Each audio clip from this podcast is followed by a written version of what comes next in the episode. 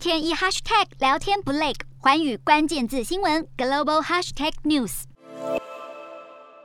双方代表团一见面，先与彼此握手示意，接着展开第二次谈判。不过，经过两个半小时，这次会谈依旧没有太多共识。虽然双方对于停火没有共识，不过目前两边初步同意建立人道走廊来撤离平民，减少平民死伤。双方还就将药品以及食物运送到战火最激烈的地方达成谅解，并同意举行第三次会谈。而这也是自俄罗斯在一周前发动入侵乌克兰以来，双方首次就任何问题达成任何形式的进展。不过，乌克兰总统泽伦斯基还是持续喊话，希望两国可以达成共识，尽快停火。不过，也再一次强调乌克兰不会弃械投降。不过，就就在这个时候，身为俄罗斯总统普京的长期盟友匈牙利总理奥班，从俄国侵略乌克兰以来，态度有一百八十度大转变。他力挺欧盟制裁俄国，让普丁失去一个重要支持力量。而他在三号表示愿意当东道主，让乌俄两国会谈。不过，他认为停战与否取决于俄罗斯。